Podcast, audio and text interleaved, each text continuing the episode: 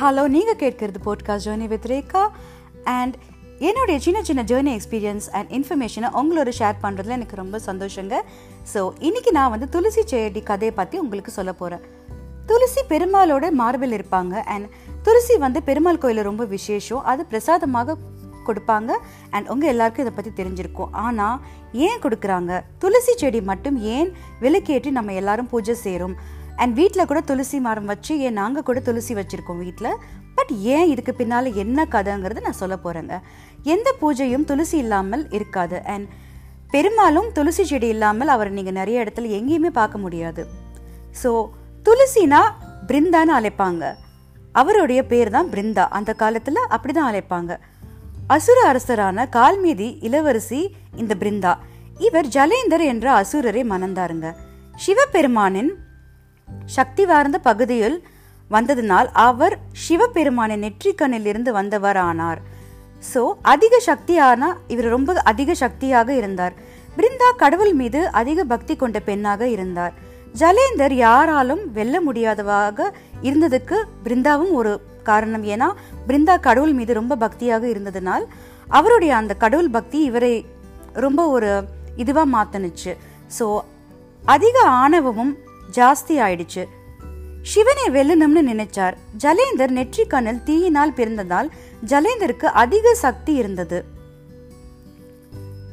ஜலேந்தர் அநியாயத்துக்கு ஒரு முடிவு கட்டணும்னு எல்லாருமே நினைச்சாங்க. ஸோ அனைத்து கடவுளுக்கும் எல்லா கடவுளும் சேர்ந்து விஷ்ணு பகவானை நாடினார். பிருந்தா விஷ்ணு பகவான் தீவிர பக்தி. ஸோ இவர் ரொம்ப தீவிர பக்தியான் அவருக்கு அனுதி அளிக்க பெருமாளுக்கு மனசே வரல. ஏன்னா பிருந்தா வந்து ரொம்ப பெருமாள் விஷ்ணுவை கும்பிடுவாங்க. ஸோ ஜலேந்தர் போரில் இருந்த போது அவரை போல் விஷ்ணு ஒரு சின்ன அவதாரம் எடுத்தார். விஷ்ணுவை தொட்ட அடுத்த நிமிஷம் விஷ்ணு அவதாரம் எடுத்தப்போ அவங்களுக்கு தெரியல. ஸோ பிருந்தா வந்து விஷ்ணுவை தொட்ட அடுத்த நிமிஷம் அது அவர் கணவர் இல்லைன்னு அவங்களுக்கு தெரிஞ்சிருச்சு உணர முடிஞ்சிருச்சு.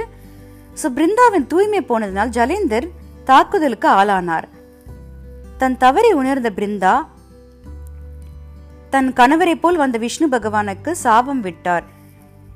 ஸோ இந்த சாபத்தினால் அவர் மனைவி பிரியணும்னு நியாயமாக சாபம் விட்டார். விஷ்ணு பகவான் அந்த சாபத்தை எதிர்கொண்டு அதற்கு தான் கண்டகி நடிக நட நடிக்கரையில் சாலிகிராமமா கல்லாக இவர் மாறினார். பிருந்தா சாபம் விட்டதுனால அவங்க கல்லாக மாறிட்டாங்க. ஸோ அவர் வந்து ராம அவதாரம் மாறியதும் சீதையை பிரிந்ததும் இதுதான் காரணம்.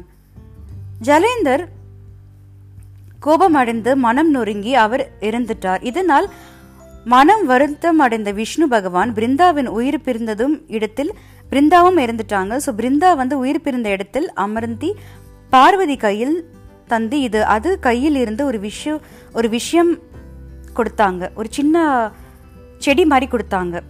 விஷ்ணு பகவான் பார்வதிக்கு கொடுத்தாங்க. சிவபெருமானும் கொடுக்க அந்த பிரா அதை சிவபெருமான் கொடுக்க அதை வந்து பிரம்மா பெற்றுக்கொள்ள பிருந்தா இருந்த இடத்தில் துளசியாக முளைச்சாங்க. அங்கு துளசி செடி உண்டானது. பெருமாள் அந்த துளசி எடுத்து அணிந்து கொந் அவர் அதில் அப்போதுலேருந்து துளசிக்கு அவர் ரொம்ப ஒரு இம்பார்ட்டன்ஸ் கொடுத்தாங்க. ஸோ பிரம்ம ஏகாதசி அன்று துளசிக்கும் விஷ்ணுக்கும் சாலி கிராமத்துக்கும் திருமணம் ஆனுச்சு. இதை வந்து மக்கள் எல்லாமே ரொம்ப கோலாகலமாக நடத்தி கொண்டாடுவாங்க. அண்ட் துளசி கல்யாணம் கூட நடத்துவாங்க. துளசி கல்யாணம் கோயிலையும் நடத்தலாம் வீட்லேயும் நடத்தலாம். துளசி கல்யாணம் நடந்துச்சுன்னா ரொம்ப ரொம்ப நல்லது. ஸோ இதுதாங்க எனக்கு தெரிஞ்ச துளசியோட கதை. அண்ட் இது உங்களுக்கு பிடிச்சதுன்னா அந்த எபிசோட் பிடிச்சதுன்னா மறக்காமல் ஷேர் பண்ணுங்கள் லைக் பண்ணுங்கள் கமெண்ட் பண்ணுங்கள் தேங்க்யூ